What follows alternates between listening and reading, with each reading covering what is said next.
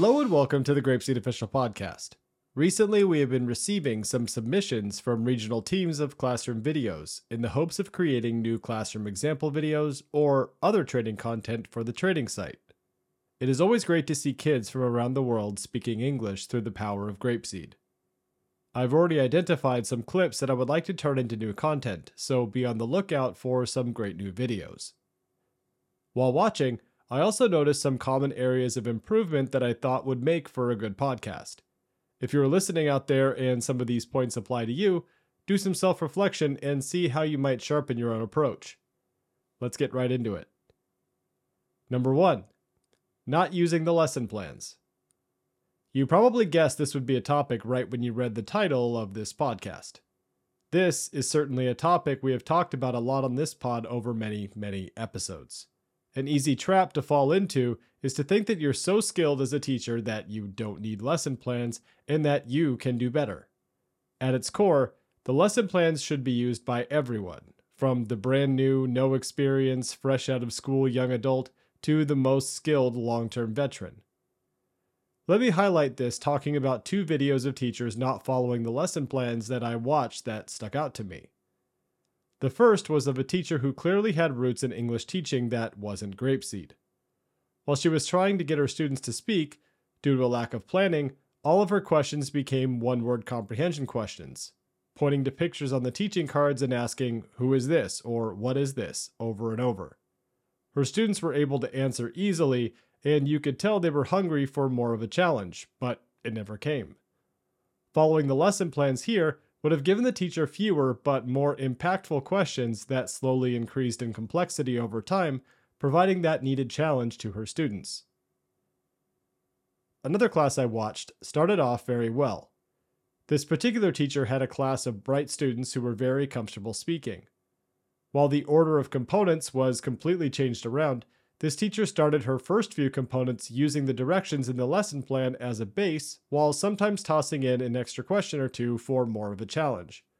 Her pacing and the overall effectiveness of the class was high. It didn't stay that way. As the lesson progressed, she stopped following any of the directions in the lesson plans, started asking every student in her class every question, and through that, her pacing slowed. The effectiveness of her teaching at the end of the lesson looked nothing like it had in the beginning. This isn't to criticize this particular teacher. None of us can wing it over a long time with any real success. Sure, we might come up with a great idea or two in the moment, but we won't be planning for progression of learning exposure by exposure without a plan. And even if we've been teaching for several years, we won't know the learning objectives as well as the curriculum team of professionals who designed them.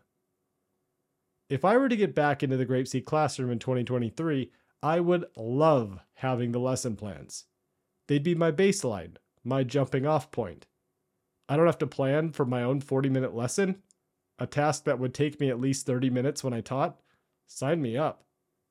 Instead, I could take a fraction of that time to look over the order of components, make note of the key directions and questions, and maybe even take a couple of minutes to think of an extra challenging question or two to add if I had time. Sold. Nikolaos has mentioned on the podcast before that the lesson plans aren't there to constrain you, they are there to set you free.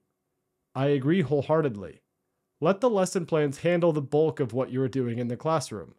Then Use your creativity and unique knowledge of your students to enhance the plan.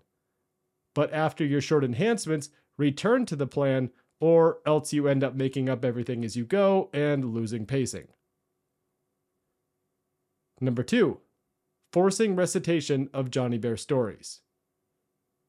In the olden days before lesson plans, we would tell teachers at foundation training to tell the Jonny Bear stories five times throughout a unit. The idea being that Jonny Bear's stories contained vocabulary and expressions from the previous unit, so some review was necessary, but not to the level of requiring the same number of exposures as other components. With how many other things to remember there were in FT, this was something forgotten by most, and students usually only had exposure to Jonny's stories when they did their REP. Nowadays, the lesson plans include Jonny Bear stories with proportionally higher rates of exposure than in the past. However, there are a couple key factors that keep these story dictionaries separate from the other components. They still aren't taught as often as other things in your lesson plan, and because they are trying to review the previous unit, they're typically longer with a lot more language packed in. A common issue I've seen is teachers trying to set their expectations for Johnny Bear stories like they would for other stories in the current unit. Maybe your class can typically handle reciting some pages of stories on their own by the middle of a unit. That's great, but it is extremely rare for students to have that same level of mastery with Jonny Bear stories. The lesson plan directions typically reflect this. You will see more teacher centered instructions for Jonny Bear stories than normal stories as the unit progresses. Remember, the end goal of all Grapeseed components is to get students using the language in the components to communicate naturally. It is not to have them memorize the scripts of all stories and the lyrics of all words and songs. Often, students will be able to do this memorization, but it is simply a nice bonus on the way to our true objective. If your students don't seem very confident or accurate reciting Jonny Bear stories, it is okay for them to simply listen to you tell the story expressively, even if you are on lesson 30. In some of the videos that I watched, the teacher was trying so hard to draw the language out of their students. Students that were called on struggled, so the teacher slowed down to try to get the students to recite with them. In the end, pacing slowed, students didn't get pure input and modeling from their teacher when they needed more of it, and their affective filters went up. This is not to say that you shouldn't try to give your students challenges if you think they might be able to handle them. Give them a challenge, but also be ready to change your approach if they can't handle it. In the previous example, if a student can't confidently and accurately recite the page, it's better to stop and have everyone listen than it is to force them to continue on struggling. Them not being able to recite on their own means that they need more input and modeling. That's fine. Give that to them. Number three, using a pointer for shared reading. I saved the shortest tip here for last. Admittedly, I may be stricter on this particular topic than your average coach, but using a pointer for poems in big books should be such a baked in habit that it feels weird if you don't use one.